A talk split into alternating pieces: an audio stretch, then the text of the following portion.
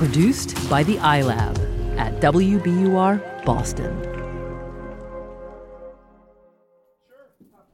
Yeah, I have no plans. Okay, cool. You know? Hi. Hey, How are you? Good, thank you. How's your mom See you. doing? She's good. She's good. It's a sunny day at Walt Disney Studios, and I'm trying to keep up with a very important director. So what are you working on right now? Uh, this I've got this podcast that's la- Oh launching yeah, you for. gotta do that, right? Yeah, we're we are. We're, that's what we're doing. Like you don't even need to do anything more than you're doing. Oh, okay. As you can hear, I'm not tailing Steven Spielberg or J.J. Abrams, though you might expect that since white guys have long ruled Hollywood. That voice, it's Ava DuVernay, the African American director, or she just popped into her Twitter profile, just a girl from Compton who got to make a Disney movie. She's here putting the finishing touches on what's by far her biggest budget project to date the adaptation of the novel A Wrinkle in Time. It stars Oprah, Reese Witherspoon, and Mindy Kaling. The significance of what she's doing is not lost on her. She thinks of it every time she walks up to that reserved parking space. This uh, spot says Ava. That spot says Ryan Coogler. And that spot says Kenya Barris, who has black-ish. So this is like the black building. All the black people. It's a big deal. It's a very good building, by the way. But you know, you have three productions headed by black creators here, and that there's Kenya, and that's a beautiful thing. This spring, there are a pair of black directors behind two of the biggest potential blockbusters of the season. In fact, they're working on the same floor Ryan Coogler on Black Panther and DuVernay. Oh, I love walking around the lot. I do, I do, and, and even when I get get in my car and drive up and see my name on the on the thing outside of my uh, building, that hits me. I don't take take it for granted going through the gates, knowing that you know this is not uh, the norm in this town. Um, makes me feel grateful and also wanting more people to experience it.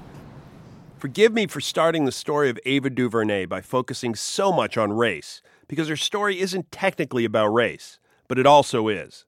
And that's because of both this moment and her special role inside it. From the moment DuVernay got the gig, the phrase emerged, a headline employed seemingly everywhere the first woman of color to direct a $100 million film. Part of me wishes we didn't even have to talk about money. Her work speaks for itself. Remember that little movie Selma that was nominated for an Oscar? But here on the lot watching DuVernay work, you get a glimpse of how things are slowly changing. We're talking about how important it is to simply have more people of color inside those gates. And then we run into actor Blair Underwood, just sitting on a bench, and he runs over and gives DuVernay a hug. How are you? I miss you. Blair? How's the film going? It's going well. All right, good. I'm gonna ask you to come take a look and give me some feedback. Call me. I'm Okay. around. Okay. Pleasure Yeah. meeting you. All right, It's my, a nice pleasure. meeting you too. Hi, Blair. There's a lot riding on A Wrinkle in Time. The stakes financially and culturally are enormous. She's already the first woman of color to direct a film with a $100 million plus budget. Now she can be the first to earn back those millions. And there's something else. In the post Harvey Weinstein universe, maybe Ava can be something more the antidote. I'm Washington Post national arts reporter Geoff Edgers, and from the Post and WBUR in Boston, this is Edge of Fame, a podcast about the life that happens before, behind, and beyond the spotlight. Ava DuVernay has forged her own path, and along the way has been silently and not so silently paving the way for other women and people of color in Hollywood.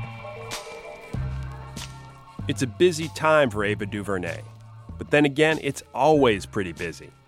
Follow her on Instagram, and she's seemingly everywhere.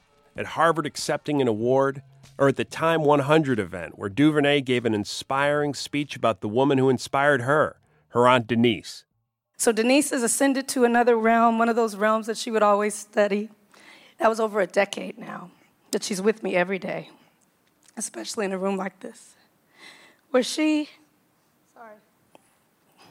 would be in awe of everybody here, just like I am, giving the power of influence to great minds and spirits that she'd meet because I understand fully through Denise that influence is a privilege that depends on people giving it to you. Denise Sexton was a registered nurse who never married or had children. Instead, she worked at night so she could spend her days doing the things she loved. Plays and museums and exhibits and concerts and like that was her thing. Is just art, hmm. really. All that was kind of like my window to anything that was in school and what was in my house because my parents didn't talk about politics and they didn't travel. All they did was work. Denise had a bit of a thing for the classics. You know, you walk into her house in Compton and, you know, it's classical music playing. People were like, turn that shit down. And it's like, you know, know, Bach or whatever. So she was really a rare bird. And that bond, they only got closer as she got older. Ava was devoted until the end, moving in with her aunt after she was diagnosed with stage four cancer. They'd said like maybe a year. I think they'd said like less than that. It was really sad. And so I moved her, I said, you know, where would you like to live? And she had always went to live in Belmont Shores in Long Beach, which is this white Tony area over there. So I said, okay, let's do it. This is as good a time as any to explain how important family is to DuVernay. And by that I mean both her biological family and the professional family she's created. Because for her, both families are inseparable. And there really is no taking a break from either. Here we are after an awards show in LA, and as you can tell, she's not at some cocktail party clinking glasses with celebrities. So what things do we want to get? We want to be beef and broccoli. Put it out. Ava's mom is here, and her sisters and niece. So's the work family. Tilane Jones, who started with her as an office assistant 10 years ago and now runs Array, her distribution company, and Michael, her assistant throughout Wrinkle. I even start to feel like I'm more than just an observer. This is my sister Gina, Tara, you know Mrs. May, and Molly. And you all, you all, you guys didn't. This is our Uncle Jeff. I'm recording this entire conversation. I know I'm here as a reporter, but you know what? I'm okay for a little while playing Uncle Jeff. I like this family.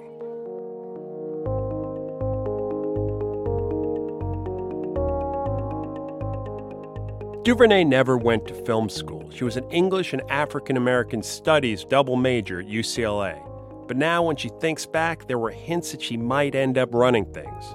For example, childhood playtime, all business. And it was serious. It was like, this is my side of the room, this is your side of the room. Like, we're going to prepare.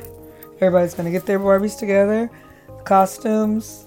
You know, you make your house, you do your thing, and then the story started. Ava's mom, Darlene, married young at just 16 and had Ava two years later. The marriage was an abusive one, and her biological father was out of the picture when Ava was very young. She doesn't have a relationship with him now and calls him a stranger. Her mom worked hard, first as a bank teller and then in human resources, and saved up to buy a home for her family. Since a very early age, she owned a house because her mother, my grandmother, told her we have to have our own homes.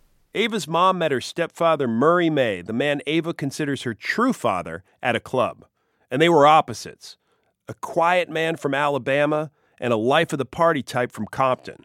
Pops had his own business and went to work every day laying carpet and tile and hardwood. Very humble, um, didn't like flash. You would never catch him with a wrinkled shirt, or every morning he'd get up, press his jeans, press his jeans, press his denim. Be like, Pops, you mean you're going to work to lay carpet? Gotta look clean. Gotta be clean. With both parents working, they were able to move from Compton to Lynwood and eventually to Long Beach, each progressively better neighborhoods. And education was important. Darlene saved enough money to keep her in private school, Catholic school, from first to 12th grade. But I mean, gosh, she really sacrificed. I remember times where she really had to negotiate with the nuns because she needed more time to pay the tuition, and it was constantly mortgage and tuition, mortgage and tuition. By the time she was a teenager, Ava was involved in lots of clubs and lots of causes. She was the first black homecoming queen at her high school. And even if her home life was generally calm, outside, her world was on fire. This was LA during the reign of Police Chief Daryl Gates. With his battering rams and hovering police copters, that's when being black and young was enough to get you searched and sometimes worse. There's a reason groups like NWA emerged. It's kind of like when you're living in it, you don't discuss it because it's just a part of the fabric of the neighborhood. Right. You know, but certainly, you know, was clear that it was wrong and an impressive environment in that way. Like you could tell from your parents that they that it was not cool that these things were happening. As a young adult, Ava planned to become a journalist, and in college she landed a coveted internship at CBS News. But it's a dream that quickly ended during one of the biggest news stories of the 90s. Late Friday night, the camera flashed, and the picture revealed an exhausted O.J. Simpson. It wasn't a paparazzi photo, but a mug shot. The ex And I remember getting in, I was at UCLA, and I was just like, this is it. I'm about to be producing the news. I went to produce. Producing the news and going around the world and like tomorrow. And um, and I was assigned to the OJ unit. And I was digging tr- through a juror's trash. I was assigned to juror. Still have the packet. This is your juror number, whatever it was. And I went to this woman's house. I sat outside her house, and on the street were people like me from every network. She realized maybe journalism, at least that kind, might not be the best fit after all. After college, Ava became a publicist, working to promote films like The Help, Dreamgirls, and Invictus. She went on to start her own firm. And so she started spending time on movie sets, learning about good shots and efficient production, but also about the not so good stuff. I didn't have any any women to watch direct. The sets I were was on were all men, A- and they weren't very inclusive. It was just a whole bunch of men making this thing. Ava was 35 when she directed her first project, This Is the Life. It's a powerful documentary, but technically speaking, it's raw. DuVernay was learning to direct by doing, by remembering what she had seen on all those movie sets, and by getting some tips from an unexpected source. I would listen to DVD commentaries, which I was really hooked on for like a couple years. I've listened to so many DVD commentaries, but I thought these are gold. Nobody knows. This is like the best film school. In the early days, Ava was scrappy about putting together the movies. Without major studios backing her, she had to be. And to make her first feature, 2010's I Will Follow, based in large part on her Aunt Denise, she had to do something almost unthinkable. Remember how much her family emphasized the importance of owning your own home? Well, Ava took money she had saved up for a down payment and spent it on her movie. I Will Follow cost $50,000. The film was followed by 2012's Middle of Nowhere. Price tag $200,000. It's a stunning piece of work, centered around the main character, Ruby, a nurse whose husband has been sent to prison. As she worked on more and more projects, Ava drew people in, or even more notably, kept those she loved close to her, like longtime editor Spencer Averick, who she'll tweet out as her brother, even if he's a white kid from a town just north of San Francisco. They've now worked together for a decade. She has this combination of being one of the strongest, most direct people I've ever met, but also being this sweet, caring, empathetic kind of teddy bear. It's not, you know, either this or that. It's all mixed up into one personality. Ava herself is quick to point out that she has a clear sense of what she wants her set to feel like. Stars are important, this is Hollywood. But for her, there's no reason to cast a prima donna or a difficult personality just because he or she is famous. You try to have like a no asshole policy because life's too short. Um, but also, you want a, a certain energy, like a, an actor that needs to be coddled and that needs to be handled that way. My set is not the set for them. She can't resist directing, even when it's my interview. At least she's tactful about it. Um, I don't want to your movie. OMG, it's eleven thirty. Come on, all right, all right. So, is there something about how you um uh um? We've been talking for an hour and a half. I'm leaving. All right. No. Is there something about how you? I watch how you. Okay, all right. Uh, why don't we take a little break, get some popcorn, and we'll be back in a minute.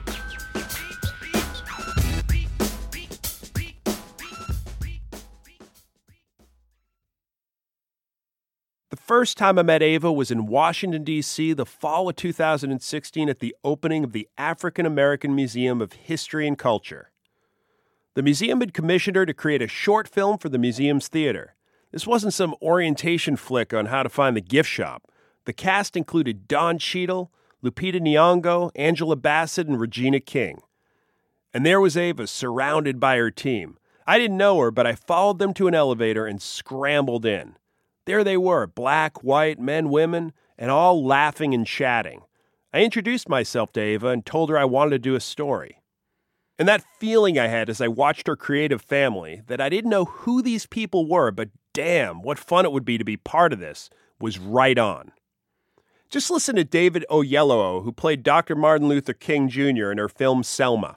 I've never cultivated the kind of friendships and and had the time uh, on any other movie as I've had on films I've done with Ava. She is literally like a blood sister to me, and that is by no means the norm, and it's what she brings out in people. I'm so glad we're here together today. I thank you for standing up. For we shall be victorious in our quest. We shall cross the finish line hand in hand. For we shall overcome. All right. Ava directed Selma in 2014, chronicling an important chapter in Dr. King's life. Ava was invested in every aspect of the story, even drawing inspiration from her family in Alabama. Here's Oyelowo again. Before Ava came on board of Selma, the women in that film said little to nothing and certainly uh, were not on the page. For instance, uh, Coretta King, as played by Carmen, she didn't even have a full scene in, in, in, in the film as was before Ava came on board and rewrote the script. And then she didn't get credit for the script writing she did.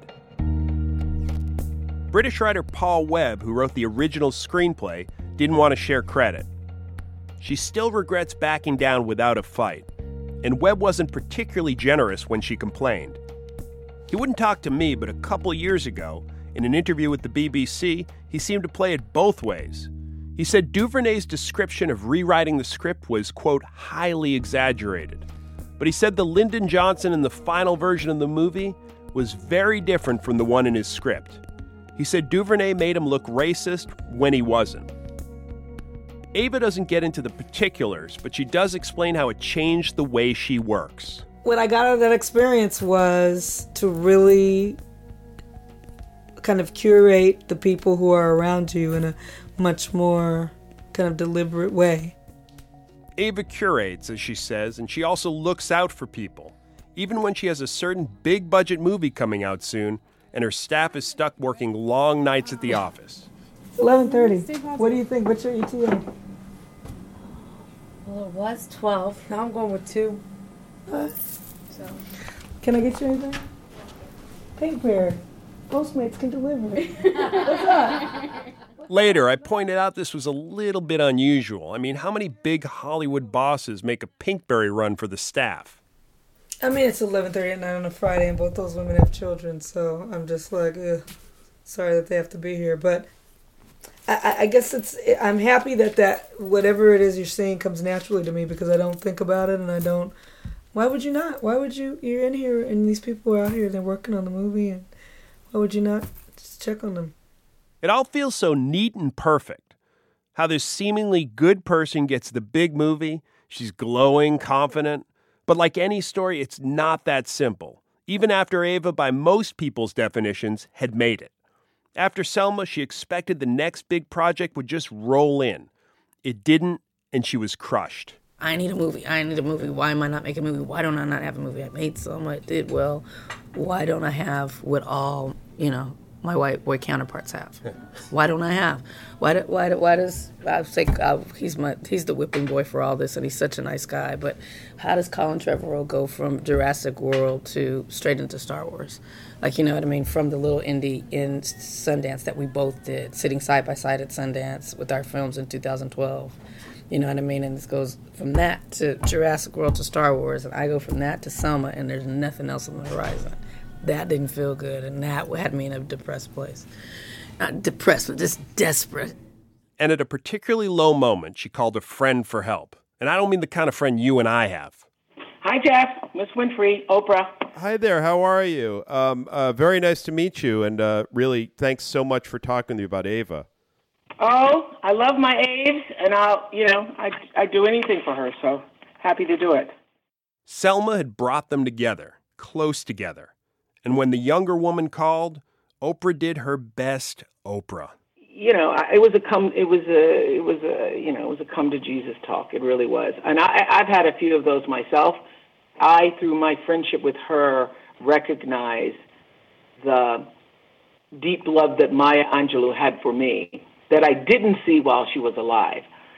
So I understand from my perspective where I've been, what I've seen, what I know, how I've grown through this whole fame chain, um, how it works. And so to be able to say to her, uh, you know, if you just keep your eye on the prize that is your work, that is your art, that is your offering, everything else will show up. And I had this amazing, amazing conversation with her where she basically said, You're holding this all way too tightly. You are doing something which I always tell people not to do desperate. When you're desperate, you know, you, uh, you know, are, are weaker when you're desperate. You don't have a movie now. Nothing you being upset about it all day is going to do to change that you don't have a movie right now. So you need to redirect this energy from a place of desperation to a place of because you're going to end up making a bad move and taking something or anything, whatever, and move it and, and shift it and make it a product, more productive. And she's like, she was using her my own words back to me. Later that week, she got an offer. Uh, a call had come in from Disney to talk about some property that they wanted to do called Wrinkle in Time. I was like, what's that? I Never heard of it. never read that book? I never read it, no. DuVernay also possesses a special ability to be outspoken and to channel her frustrations, her activism, into something productive. Hence the Oscar nominated documentary 13th. The title is a reference to the amendment that freed the slaves. She traces a line from post Civil War America's treatment of ex slaves to the mass incarceration of today. Rocks out here on the chain. Laws were passed that relegated African Americans to a permanent second class status. When you cut on your local news at night, you see black men being paraded across the screen in handcuffs. Virtually no one who is white understands the challenge of being black in America. And when you make people afraid, you can always justify putting people in a garbage can. DuVernay may be thoughtful, collaborative, but that doesn't mean she shies away from conflict. Last year, she tweeted about President Trump and Russia, writing, This is not a movie plot. This is our real life. And folks are just sitting around and watching. I don't get it. She even tweeted out support of journalists fighting Disney, the company writing her checks, after Disney banned the Los Angeles Times from attending their press screenings, after the paper had written an article about the company that it didn't like. And I thought I didn't want to be the kind of person who didn't speak up for something that I thought was wrong because um, it would benefit me to be silent. Ava doesn't just preach, but practices the change she wants to see. At an event for BET last year, radio personality Charlemagne the God asked Ava how and why she creates opportunities for people who might not otherwise get them. I just don't I don't understand wanting to be at a party by yourself. I really don't. I don't like being the only black person in the room. I just don't enjoy it. So I don't like being the only black person at the photo shoot, the only black person at the meeting, the only black I just so if that's if they're not gonna make it happen and they're not, then and if I have a way to make it happen to bring more in, then why why would you not? I think I just You've heard the excuses, not just in Hollywood, but in every industry, about women and minorities not being experienced enough for certain jobs. You know, people in charge would love to diversify if they could just find qualified people. Ava deals with this straight on. She hires them, opens that first door. Because in Hollywood, the entertainment industry, it's all social. It's who you know. You know when you at the club. I, I recall people have told me at the club. You know, if you know the situation, you can get yourself in. If you're in a certain thing, you can get that table that you want. Like it's just Hollywood is wired like that. The real inclusion and diversity is going to be when we know each other. It's not checking off quotas of how many women and how many black people you let do the job. It's um, do you really know us and feel comfortable with us, and do we feel comfortable with you to be our true selves? Reese Witherspoon has worked on more than 40 films. Wrinkle's crew was easily the most diverse team she had ever seen.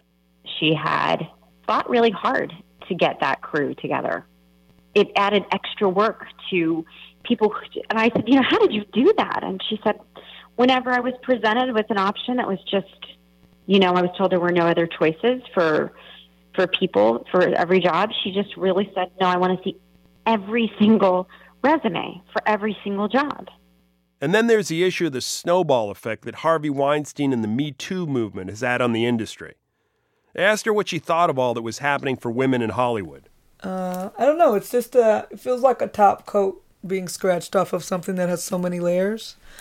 And you know, I mean, replacing what? Okay, twenty guys.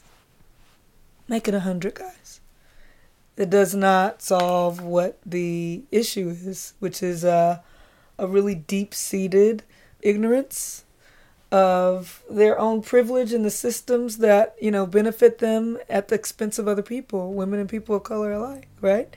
how is the whole system being interrogated? How are we unpacking what the core issue is? And because you won't have true change, you'll just have some some transition, right?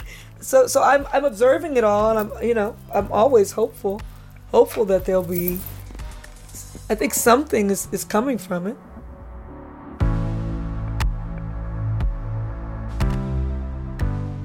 Ava came to A Wrinkle in Time with fresh eyes. Her creative vision will be a little different than the original book.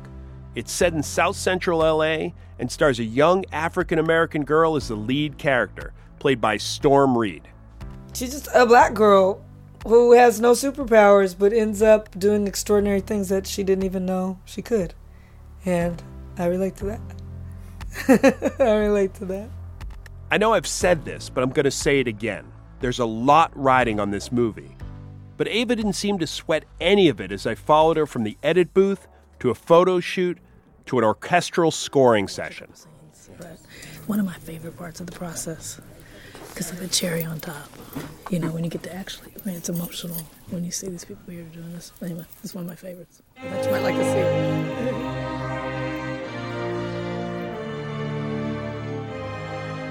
While the music played, Ava listened intently, and when the session wrapped, it was time for an Instagram group picture. Let's just say hi to a few million people on Instagram. Here we go. Ready? And wait. So I'm gonna pan around. Here we go. And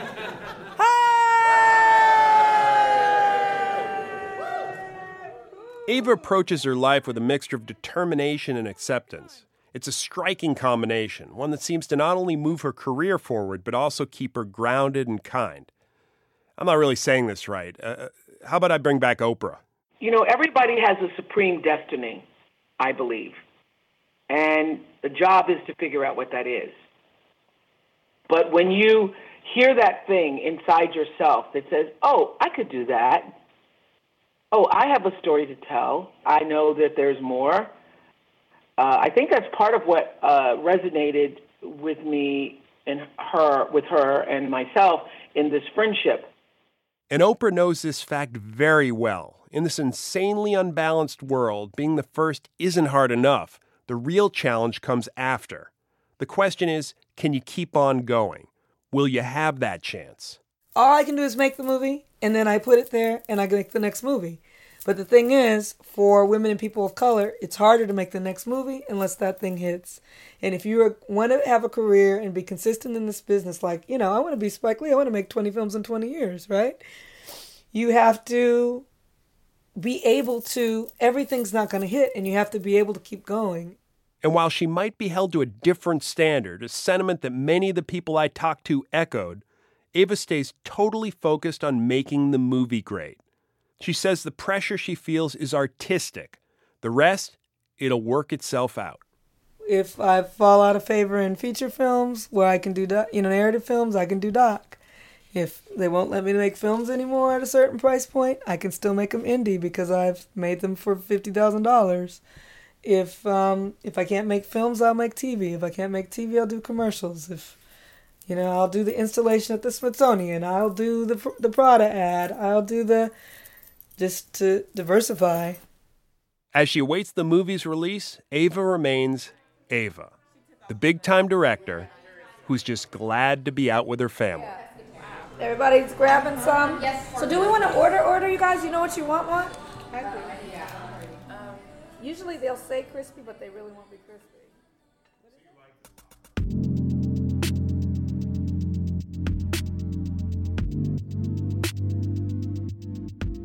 If you haven't already, please subscribe to Edge of Fame on Apple Podcasts or wherever you get your podcasts and leave us a positive review.